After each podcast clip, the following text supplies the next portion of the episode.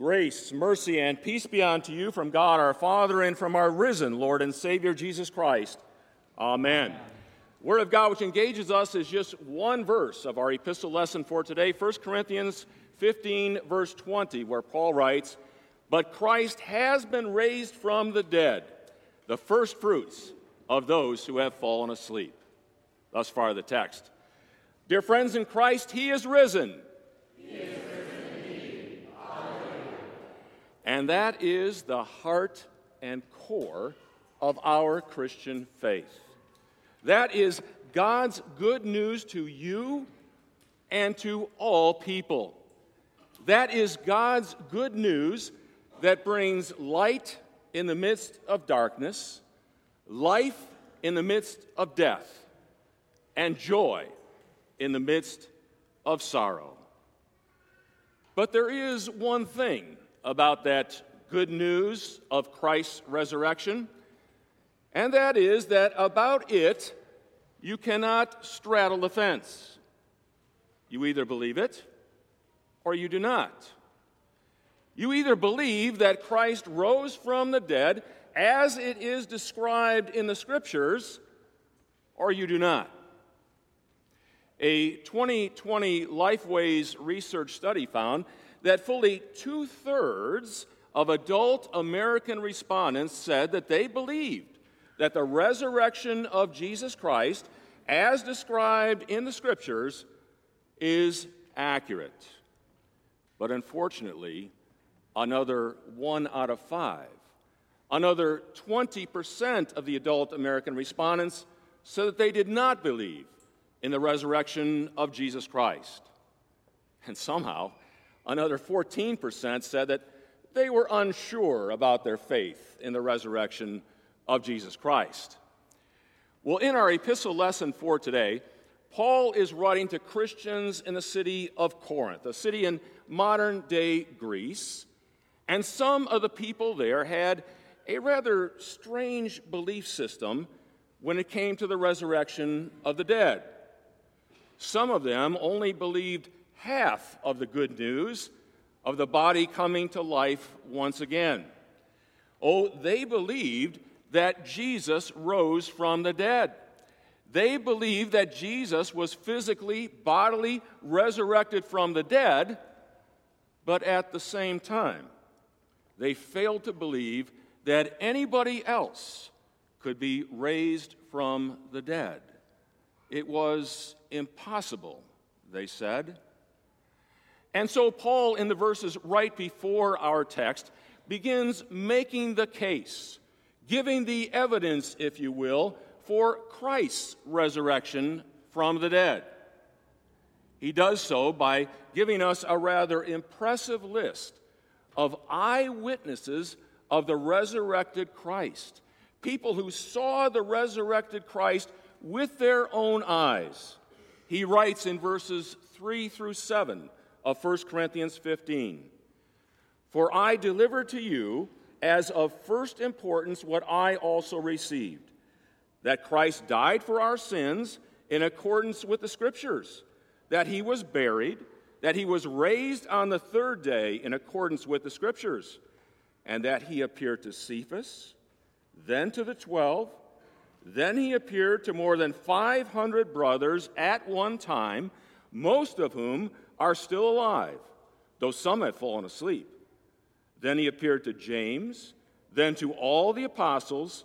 Last of all, as to one untimely born, he appeared also to me. Eyewitness after eyewitness after eyewitness, including Paul himself this is one of the strongest cases for the resurrection of Jesus Christ that we have in all of the scriptures. And most of these people to whom the risen Christ appeared were still alive at the time Paul wrote these words, including most of the 500 brothers to whom Christ appeared at one time. It's as if Paul is saying, if you don't believe me, go and ask them. They saw him with their own eyes. Another strong case for the resurrection of Jesus Christ is that belief system that some had in the city of Corinth with regard to the resurrection of the dead. Stop and think about it for a moment. People who did not believe that there could possibly be a physical bodily resurrection from the dead at the same time believed that Jesus rose from the dead. People who denied a resurrection, a bodily physical resurrection, must have known that the case was so strong, the evidence was so convincing, that they could not deny the fact that Jesus Christ rose from the dead. Another strong case for the resurrection of Jesus Christ is not found in the city of Corinth, but in the city of Jerusalem. Namely, that no one ever produced the dead body of Jesus Christ. And no one would have wanted to produce a dead body of Jesus Christ more than the chief priests, the scribes, and the elders. No one would want to discredit the resurrection of Jesus Christ or any talk of the resurrection of Jesus Christ more than they would. They never produced a dead body because there was no dead body to be produced. He was alive. He is alive, just as he predicted he would be on numerous occasions before he actually died. On more than one occasion, he said to his disciples words to the effect The Son of Man must go up to Jerusalem and be handed over to the chief priests, the scribes, and the elders, and be killed, and rise again on the third day. Another time he said, Destroy this temple, meaning the temple of his body, and in three days I will raise it again. Or another time he said, As Jonah was in the belly of the fish for three days and three nights, so will the Son of Man be in the earth for three days. There is no other explanation. As Paul writes, Christ has been raised from the dead. But then, Paul goes on to answer what we might call the so what question. Christ is raised from the dead, so what? In other words, he connects the resurrection of Jesus Christ with what it means for us and for all believers. Paul says Christ has been raised from the dead, the first fruits of those who have fallen asleep. That term, first fruits, was an agricultural term, one that went all the way back to the Old Testament. And there, God commanded that the first fruits, the first of the harvest, should be gathered and offered to Him.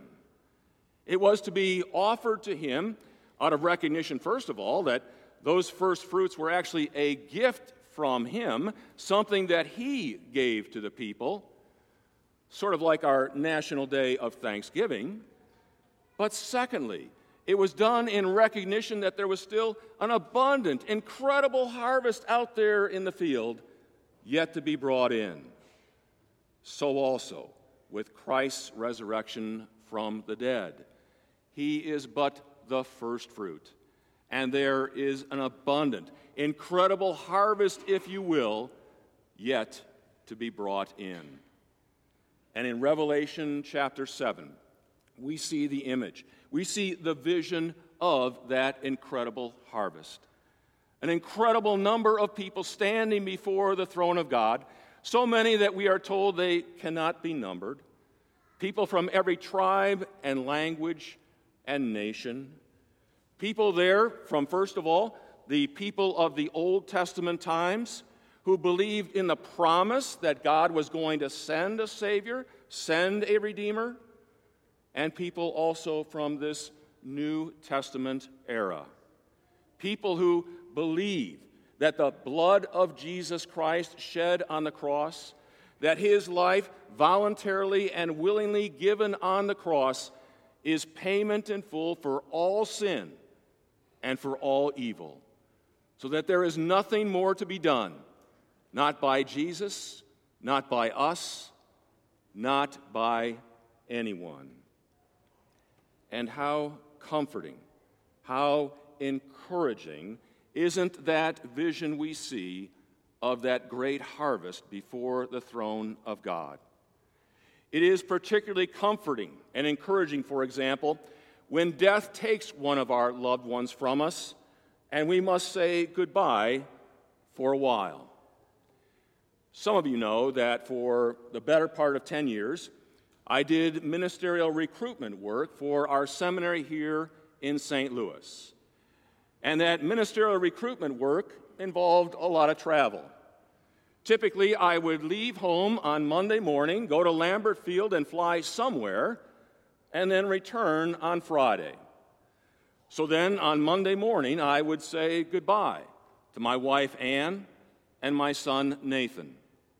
And throughout the entire rest of the week, I looked forward with anticipation to coming back home and being reunited with my wife Anne and my son Nathan. Isn't that the same for you and for me concerning our loved ones who have gone on before us? Don't we also look forward with great anticipation to going home and being reunited with them? Paul tells us, and we are told in other places in Scripture, that that reunion will not be merely a spiritual or a virtual reunion, it will be a physical, bodily reunion. And it will not be just for a little while, but it will be for the rest of eternity.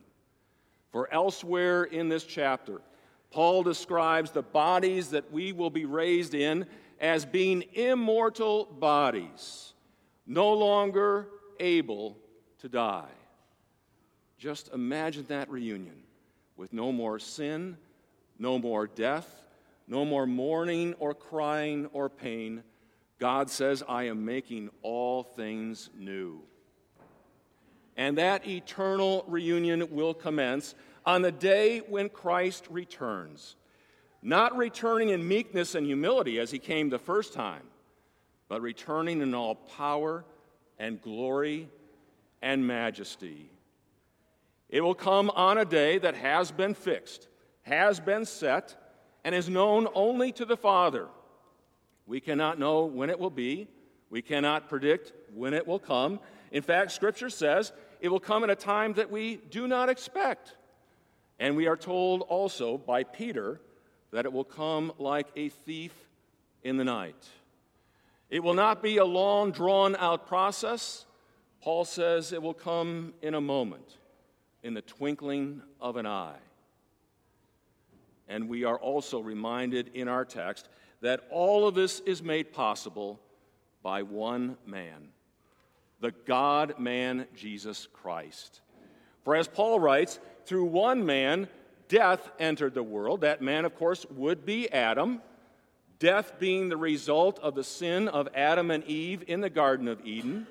And when Paul speaks of death, he's not only speaking of physical death, but much worse, a spiritual death an eternal banishment from God and His love and His mercy.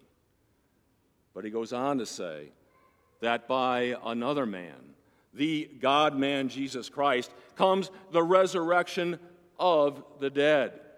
For it is only through faith and trust in the God man Jesus Christ that we have abundant and eternal life in the presence of God with all of our brothers and sisters in Christ. It's very simple. As Paul told the jailer at Philippi, believe on the Lord Jesus Christ, and you will be saved. And so today, we gather together with Christians around the world to celebrate the fact that death does not have the final say, that the grave is not the final resting place that life is not just a meandering through this world without any purpose at all, but rather that Christ Jesus has been raised from the dead. And so also he will raise us and all believers just as he has promised. As Paul says at the very end of this chapter, Thanks be to God who gives us the victory through our Savior, Jesus Christ. Amen. And now may the peace of God that passes all understanding guard our hearts and our minds in this one true faith unto life everlasting. Amen.